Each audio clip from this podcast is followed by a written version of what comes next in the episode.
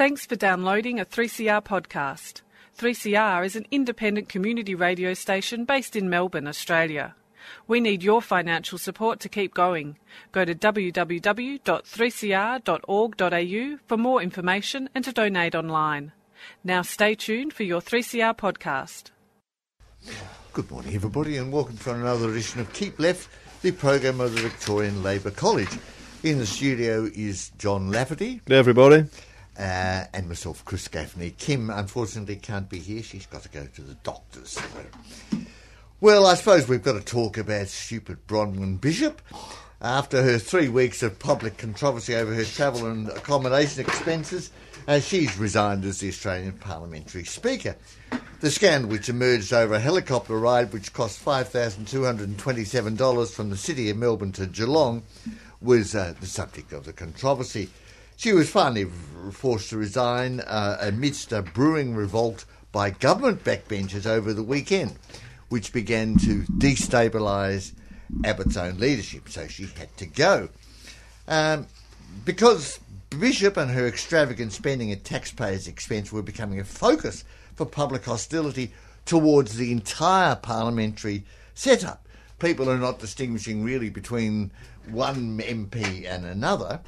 Uh, the Fairfax media journalist Phillip Coorey said that uh, focus groups polling seen by this column shows that Bishop's behaviour has reflected poorly on all politicians.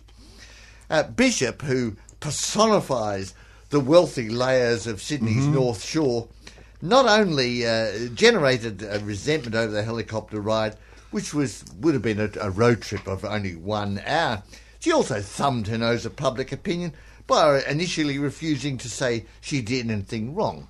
And you can imagine her saying, Well, I'm entitled to it. Entitlement syndrome. Revelations then continue to uh, pile up. Over the weekend, we've learned that Bishop spent $6,000 on a charter flight from Sydney to the town of Nowra, 160 kilometres to the south. What, two hours driving, I suppose? Mm-hmm. As well as thousands of dollars a week on chauffeur driven limousines. Once she was installed as the House of Representatives Speaker 20 months ago at a salary of a mere $341,000 a year, yeah, she managed to accumulate $336,000 in international travel. Uh, but she exemplifies the privileged position of parliamentarians.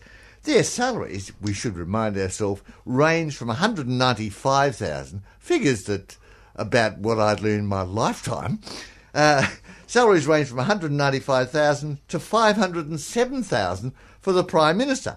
That's before you count the travel allowances and the many other allowances that can actually double these figures. And when Bronwyn leaves, she will be getting 225,000 per annum. It's not, not, not lifting a finger here. No, no, no. Uh, plus 11 free domestic flights and a few other goodies thrown in. Well, when I, when I read that, like you, I thought, Oh, that's not much uh, superannuation, 220,000. I didn't realise. Then I read per year. yeah, that's per right. Year. There's 5,000 um, I mean, what this shows, of course, is the gaping social chasm between the majority of working people and the parliamentarians and their corporate friends whose interests they represent. The average Australian worker is on 58,700 a year, 58,000, and the minimum wage is 34,000. Uh while a single unemployed person struggles to survive on benefits of less than $13,500. Uh, the, but the bishop scandal's been good in the sense that it's brought all these issues to the surface of public life and reunited the discussion over Abbott's government's harsh austerity measures, talking about leaners and uh, lifters. lifters. and what have you. Well, we all know who the leaners are. Well, exactly. Joe Hockey actually called for an end of entitlement. Mm-hmm. Well, obviously, Bronwyn missed that speech, yeah. which uh, set to, to make inroads into pensions, unemployment benefits, health and education, and other areas of public spending. Um, Bishop alluded to the potential for the Choppergate scandal to undermine public confidence in Parliament. Talk about oh, God forbid. I mean, uh, we, have so much public confidence, don't we? Well, that, that's right. I, I, I, thought you were uh, wonderful prior to this. Less than six months ago, Abbott barely survived what he called a near-death experience. Uh, at issue was not his leadership style, which is what they said it would be, or his failure to communicate, deep growing concern within the Liberal Party over public resentment over the 2014 budget, which was an, a blatant attack on the working class uh, at the uh, exempting the rich. Attempts by Abbott and Hockey to moderate the 2015 budget to give the pretense, and it's only a pretense, mm. of being more equal, uh, only led to criticism from their friends in the corporate interest because they, they of course, want savage austerity reduced, uh, which you're going to talk about in a moment. That's what they want, and they were. That's what they were trying to do initially with the last year's budget. That's they just, right. They just weren't able to get it through. That's exactly. that's, that's it, what that's they want it. to do. Um, the continuing tensions in the Liberal Party reflect divisions on how best to impose deeply unpopular social messages, as well as tactical differences over Australia's role in Washington's pivot to Asia and the military build up against China. Uh, Abbott tried to exonerate Bishop, saying that the problem wasn't Bishop, but parliamentary entitlements. But even the Australian Review had a headline which said, It wasn't Bronny, it was the system. Was a... Seriously, PM? well, it is the system. Well, it is that, but it is that, but as if uh, Bronwyn Bishop was an innocent caught up Yeah. in this. The affair also demonstrates the utter cynicism and hypocrisy of the Labour opposition, which daily mounted t- attacks on Bishop's born to rule attitude and her contempt for ordinary people. But on every issue facing the working class, Labour is in unity with the, the Abbott government. It fully supports Australian involvement in US war plans against China, has voted for anti terror legislation that tears up basic democratic rights and norms, and at its recent party conference confirmed that the Labour government would maintain the government's draconian anti refugee policies, including using the Navy to turn back asylum boats. Um, at the last conference, the Labor conference, Bill Shorten reaffirmed the Labor government would be fiscally responsible. Don't you hate that word? In other words, would implement even deeper budget cuts. Mm-hmm. The governments of Rudd and Gillard enacted austerity measures that laid the basis for the Abbott government's budgets. In, in 2014 and against this year, Labor voted for key government spending cuts. Tweedledum and Tweedledum. Oh, absolutely, it is. The very fact that Choppergate has been front and centre in Australian politics for weeks underscores the enormous disconnect between the political establishment and the vast majority of the population, who look on in amazement. With people with salaries in the hundreds and hundreds of thousands of dollars, cheapskating, you know, cheapskating Yeah. all, us, us all. Um, in, and what's interesting, I think, is that scandals, personal smear, and so called wedge issues have dominated the media mainly because there's no real difference between the two major establishment parties on the pressing issues of war, austerity, and attacks on democratic rights. Exactly. I think you're quite right. Are you finished there? Yes, I. Yeah. I think you're quite right to say that Bronwyn Bishop does personify the wealthy residents of Sydney's North Shore. You just have to look at her smug face. She certainly has had an awful lot of entitlement syndrome. Bronwyn Bishop, a, a Wikipedia uh, Bronwyn just before it ca- came out, she's the daughter of Kathleen Congreve, the great opera singer, I believe. I'm not a fan of opera. Ca- you don't know her? Who knows? And she, Kathleen Congreve, according to Wikipedia, was an opera singer, and that was Bronwyn Bishop's mother. A few years ago, uh, Bronwyn teamed up with a man called Tony Abbott to sing Irving Berlin's A Couple of Swells. Now, this isn't opera, but uh, I think it's rather ironic. If anyone knows A Couple of Swells, it's an old, um, it comes from a, th- whatever, Easter, Easter uh, parade, and it was written by Irving Berlin and sung by Judy Garland and Fred Astaire. right. But if you listen to the lyrics, they're, they're wanting to head off to the Vanderbilts, the multimillionaires, to visit them, you see. Don't we all? And they, yeah, right. but there are a couple of tramps, and they say we would drive up the avenue if we had a car, we would sail up the avenue if we had a boat, but we don't, so we'll walk up the avenue. It seems rather ironic when you think of what Bronwyn Bishop has just been busted doing. She should have Or we'll walked. a helicopter. She should have bloody well walked down the old Geelong Road, is what she should have done, you know. Mm-hmm. But Bronwyn, now, she, she rose to become the Speaker in the House of Representatives.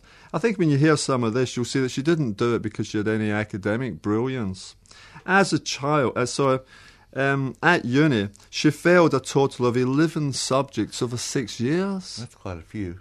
That's quite a few, but they always get another go. You see, the, the sons and daughters of the rich, they always have another go and another go and another go. This was back in the early 1960s. Uh, when I was in the, the law school in the early 1960s, hmm. there was one fellow who was the son of a wealthy man. He was, it's a four year course, right?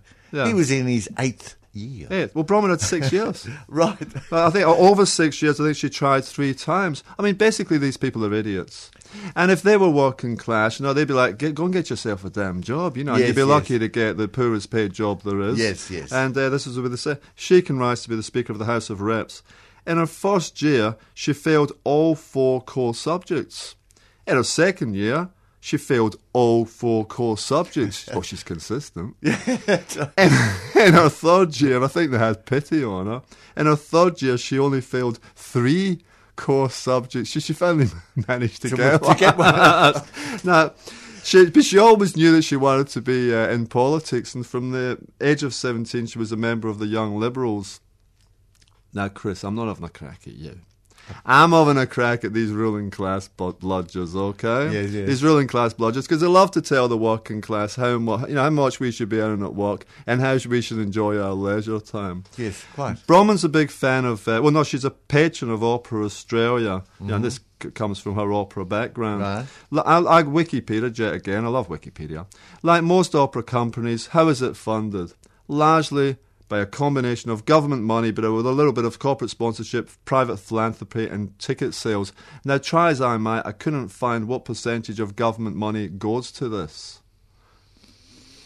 I don't know, but the opera's not enormous, despite the mythology. It's actually Hmm. m cheaper to go to the opera than it is to go to any visiting rock star. True, but the rock stars not taking the the, the fan the fans are not being subsidised by the government by the public money. This is the thing. I mean, if I want to go and see ACDC, they're coming out at the end of the Yeah, year. yeah, yeah. Or what's left of them, right? Why isn't that funded? Good question. Good question. That's working class Oh, yes, entertainment, yes, oh, you see. yes, I don't so this is that. socialism for the rich. It's entitlement syndrome. Right, right. No, I'm not. I'm not having a crack at all the fans. I- that's all right. I mean, it should be like it was in the Soviet Union. I mean, of it like you know, fifty bucks getting Well, the my opera. complaint is that why should the rich monopolise the best music? Yes. What, whatever music, whatever it is, you know. I mean, I play music That's too. why you know, we have an opera show on 3CR because I think it's the best music in the in the universe, and I think everybody should share it. Exactly. You're making it available to the people, That's as right. was done uh, in well, the Soviet Union. In the Soviet Union, That's yes, true. yes, you know. yes, yes, yes, so yes. I'm, uh, I'm, I'm going to speak about. If you want to do that now, I was wanting to quickly because I was listening to. I don't mean to be having a crack at anyone else, you know, but I was listening to the previous show and I, I heard this term "bogan" being used about twenty times in a matter of about five minutes. And it was being used in a very derogatory way. The mm. bloody bogan this and the bloody bogan's that. I just Wikipedia yet again the term bogan. The term bogan is an Australian slang word that can be used to describe a person with a lower, yeah, okay, with a lower. No, I'm not. With a, hmm. it's an Australian slang word that can be used to describe a person with a lower working class background or whose speech, clothing, attitude, and behaviour exemplified a gratified exemplify a gratified working class mentality. I'm not going to be attacking people of, of the working class. The working class people are not always in the right. Certain working class people do the wrong thing all the time. But I'm going to try to reserve my attacks for the ruling class. So I'll speak a little bit about penalty rates. And once again, the working class and are under attack. We just see this everywhere, both in the workplace and in our leisure hours. Earlier this year, the shop distributive and allied union in South Australia did a deal with Business SA to allow businesses employing over 40,000 people to pay lower penalty rates on weekends and end those paid during the week. This Wednesday's Herald Sun reported that across the country, weekend shift workers could lose up to $5,000 per year in pay under a proposal to replace Sunday penalty rates with a new flat weekend rate. Five thousand bucks, not much according to some, but that well, it's not to Bronwyn, but it is to you and I. five thousand gets you a helicopter ride to Geelong, correct? that, that, that's what it would get. That's right. Right? Well, that's okay. get Bronwyn, yeah, yeah. Our, our five thousand bucks, which they see, this is they, they take it from us from our penalty rates, and Bronwyn gets a helicopter ride to Geelong. Mm. That's fair. No. That's nearly $100 per week lost from pay packets. $100 per week. Now, draft recommendations made to the federal government say Sunday rates should be aligned with Saturdays, particularly for the hospitality, retail, and entertainment industries. Behind this drive to slash penalty rates is the Productivity Commission. This is an organisation which receives $38 million of taxpayers' money per year. Not surprisingly, business groups have welcomed the com- Commission's proposal. The reason being, obviously, that it will mean an increase in their profits. And one of the big lies they say Mm-hmm. is that if you lower the rates, it'll mean more in people employed. Precisely. Just think about that. Yeah. Mm-hmm. If a place is fully staffed, lowering the wages doesn't mean they'll want to take on more workers. It'll just mean they'll make more profit. They'll make more profit, but I was just going to go along uh, to say that the real reason, as we know, is that the reason they want to do this is to increase their profits. But Terry McCrann, God, how many years has he been around for? Must be almost like centuries. Yes. Terry McCrann in the Herald tried to suggest that uh, this isn't the real reason why the proposal should be welcomed. McCrann writes, as you've just pointed out, McCrann writes, quote, all the Productivity Commission wants to do is slightly reduce Sunday penalty rates. It's a very modest suggestion which will keep people working in well paid jobs. Point you just Right. made was a complete lie. So the old argument of slashing wages in order to provide jobs, as if a capitalist's primary concern is to ensure that a worker has a well paying job. Or Well, that they're going to take on workers they don't need Yes. because suddenly they're paying them less. That's, That's ridiculous. ridiculous. I mean, why would the capitalist care? Profit is his primary concern. And as for McCrann's claim that $100 per week is slight, well, $100 per week him, is maybe. actually, to him, yeah, but $100 per week is actually a lot of money for a lot of people. Yes. Yet again, and you've just said this, you jumped in, mate. You jumped sorry, in. I I'm- mean, come on, you jumped I'm a bugger like that, Give me a chance here. Yet again, it needs to be pointed out that lower wages lead to less disposable income for workers, leads to less products being sold by businesses, leads to businesses reducing or stopping production, leads to workers losing their jobs. Yes. Unemployment. Yes. What Terry McCrann claims that he wants to prevent. He actually wants to give people more jobs. Now, polishing his shoes for three bucks an hour, that'd be ideal. McCrann continues to patronise us all by explaining that, guess what? We live and work in a 24 7 society. Now, this was exactly the same line that Federal Industry Minister Ian Macfarlane used earlier this year. He said, quote, People in the entertainment and retail sector need to understand we are now living in a 24 7 society. Hello. Well, it may be news to him, but entertainment and retail workers have known for a long time that a day has 24 hours and a week has seven days. Another argument that gets trotted out is that younger workers are more attracted to working on weekends. I don't see that they do find weekend work more attractive. I think it's more a case that they've just gotten used to having had to work on weekends. yes, yes. You know, as Well, compared have, they, have they done a survey of young people to find this out? I don't believe No, so. of course they Not that I've seen, you know. I think it's just that the young people have gotten used to having had to work on weekends as opposed to maybe my generation, you know, where it would be more through the week, you know. And yeah. now I'm the weekends all the time, I'm working, you know. Previous generations would actually work six or even seven days a week. Yes. You know, I mean, like, you know, the minute you woke up, you'd be down, you know, down the mine, you know. But um, but but uh, you know, then it became more nine to five and more Monday to Friday, and now, of course, they want to make it that every day is a day. Yes, Every yes, yes, day. You got no leisure time. You got no right to your leisure time. No, no, no. Right? You'd be, you know, you'd be on call. You've got to keep the economy going. yeah, and you're on call. SMSs Yes, and whatever. that's Yeah, Hoi, get your get your Yes, bum in here. You know. Workers still deserve a fair reward, and we can call it an incentive if we want. But for working these anti-social hours, people need to have their leisure. Now, I'm, I'm speaking from a little bit of experience because I work in this sector, and one of the places I work is a football stadium. Now, the MEAA union has sites where workers do get paid penalty rates, and I know that's your union too. Uh, workers do get penalty rates at some of the sites, but at this site, at the football stadium, there are none. There are none.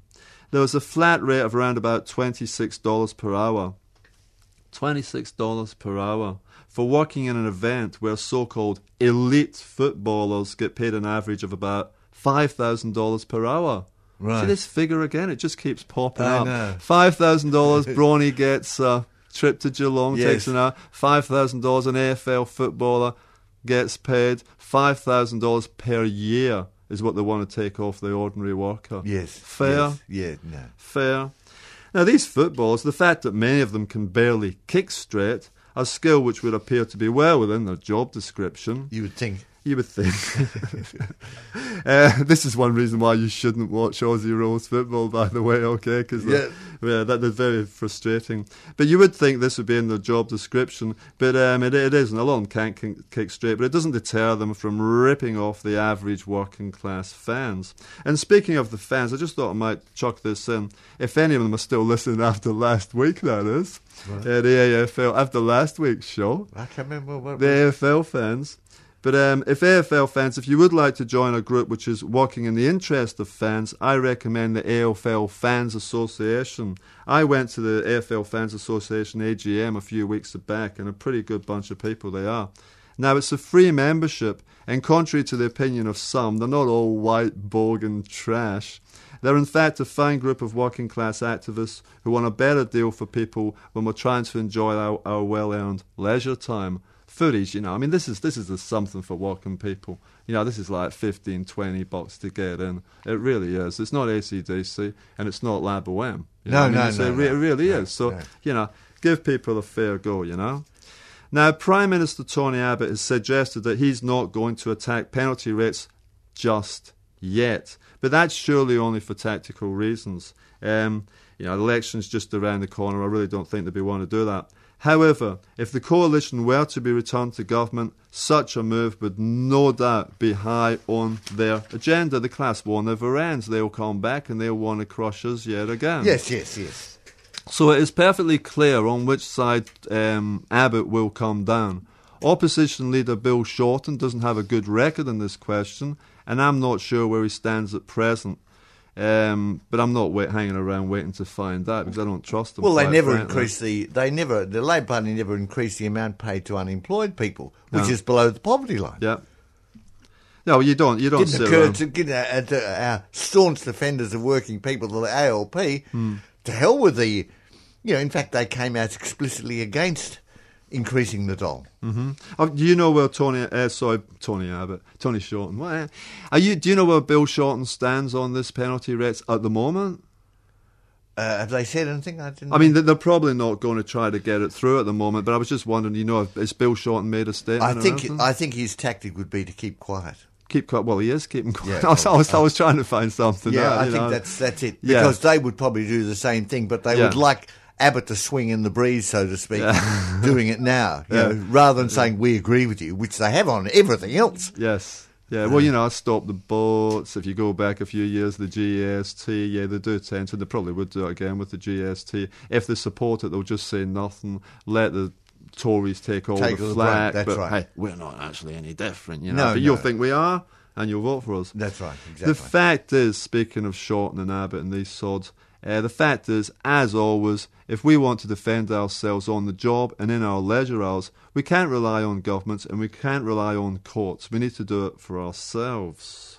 Absolutely. And actually, one of the other things that's going parallel to all this attack on penalty rates is, of course, the demands for an increase in the GST, which is grossly unfair, which affects everybody and affects the poor adversely. Um, and they're also saying, well, we want a reduction in the corporate ri- rate. Well, we might as well reduce the corporate rate of taxation because the buggers don't pay it anyway. Um, the more pressing thing, rather than getting through the GST, I would have thought, is getting multinationals to pay any tax Just at pay all. what they're supposed to pay in the first well, place. pay That'd be a something. pay something. Uh, if, the, if the corporate rate over the last seven years had been reduced to 20% rather than less than the 30%, American Express, for example, still would not have paid one cent in tax. Apple was another one. Thanks to the dubious tax arrangement, the Australian businesses, this Australian business has paid no net tax for seven years. God. The nine uh, big farmers, the nine f- big pharmacy firms, with their massive, massive profit, paid a paltry eighty-five million dollars in income tax between them last year, despite raking up eight billion dollars in sales and receiving three and a half billion dollars in subsidy from the Australian taxpayer. So that's 0.1% in tax? Is that right? There's something like that. Point yeah. one. Point one percent. A uh, less, actually. like Chevron. What about Chevron? Not only did it manage to skive out of paying tax altogether, Nice. the Australian tax office even wrote the oil giant a cheque for 5.7 million. So Chevron's don't a US company. yeah, that's right. So they didn't pay any tax, but they still got a handout from our government for 5.6. Thank you for coming here today. That's right. then there's Australia's top bookmaker, William Hall. No, it's English. William Hill. It's English. English, is he? Well, he's the top one in Australia. William Hill, yeah. Leading merchant bank, UBS, oil giant Shell, our biggest coal producer, Glencore, the Singapore shenanigans of BHP and Rio, the list of multinational tax offenders goes on. No attempt to collect tax from these people who And no attempt to jail the buggers. well, know? that's right. It's like well, Jail or worse. Yeah, public, public flogging would, would go down well with me. Bronwyn's initial penalty, correct me if I'm wrong, but I think it was to pay back the $5,000 plus 25% on top. Right. That's right. just because she got caught. That Well, one well- time. Well, I mean, you can imagine uh, that fella Slipper. He'd be spewing. He I mean- he walked off with eight hundred bucks. Yeah. eight bucks, and he gets hounded out of the parliament, uh, where Bronwyn is uh, being thanked for standing down. I mean, if I steal a car, I'm just saying, if I steal a car, you Mm. know, and I get caught for stealing the car, I just can't pay back what the car costs. No, no, no, no, or even hand the car back. I'll just hand the car back, which is the same thing. In fact, ironically, the Business Council of Australia, whose members include some of the nation's worst tax avoiders, has been calling for leadership on tax reform.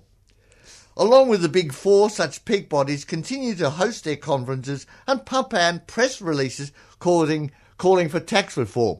That is, for us to pay more tax. I thought It's- almost like Bronwyn Bishop calling for reform to politicians' expense claims. We see the thing is when you're working class, when you're just you know working on a job, right, getting paid wages, it's taken out before you actually see it. Well, you don't have a chance to. To- that's, well, You don't have the chance to No, avoid it right. because uh, we're you know.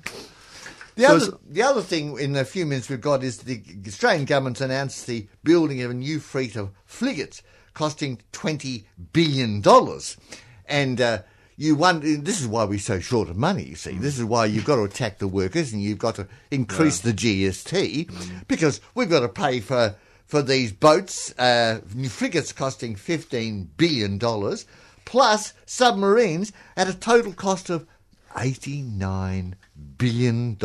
You think they were expecting us to have a war? Well, well, quite. Well, they do. They do. The Navy build-up is aimed at further integrating Australian Defence Forces in the US pivot to Asia and its preparations for war against China. Over the past four years, mainly under the leadership of Gillard, Australia's been transformed into a platform for American forces in Asia, with the country's northern bases opened up to US Marines, warplanes, and no, n- naval vessels. Uh, Washington's been pressing Australia to boost its military spending and to purchase equipment that complemented the US Navy's own build-up in the Indian Pacific.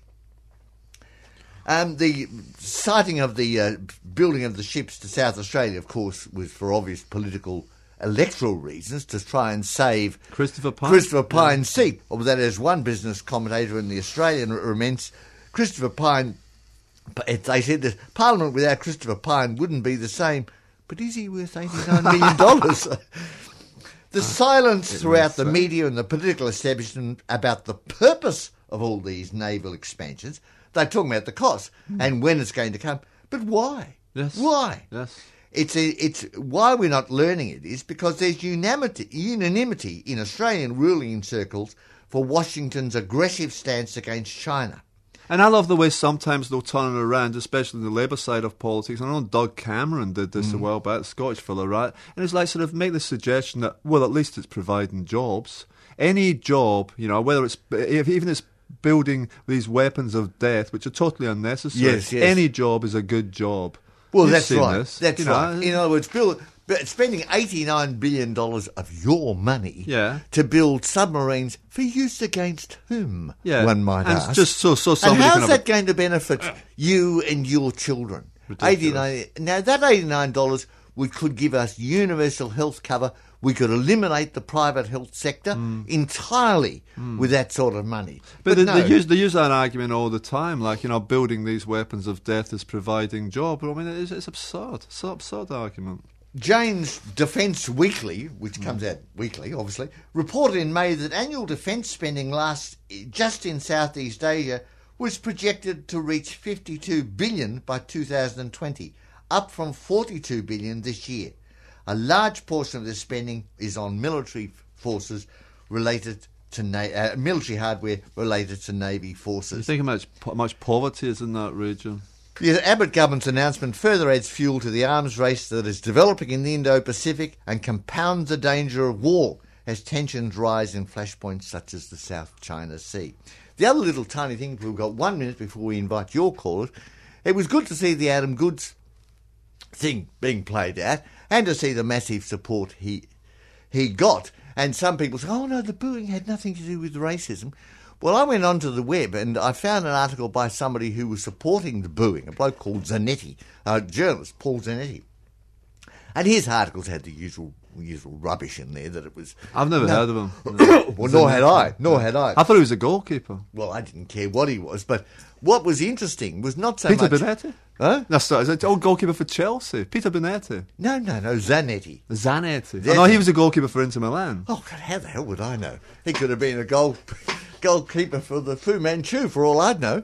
But I do know that in the comments under there, there was every redneck in Australia must have responded. What's There- a redneck, Chris? Uh, someone with uh, someone ill-informed with extremely right-wing opinions. It sounds to me like somebody who gets a redneck.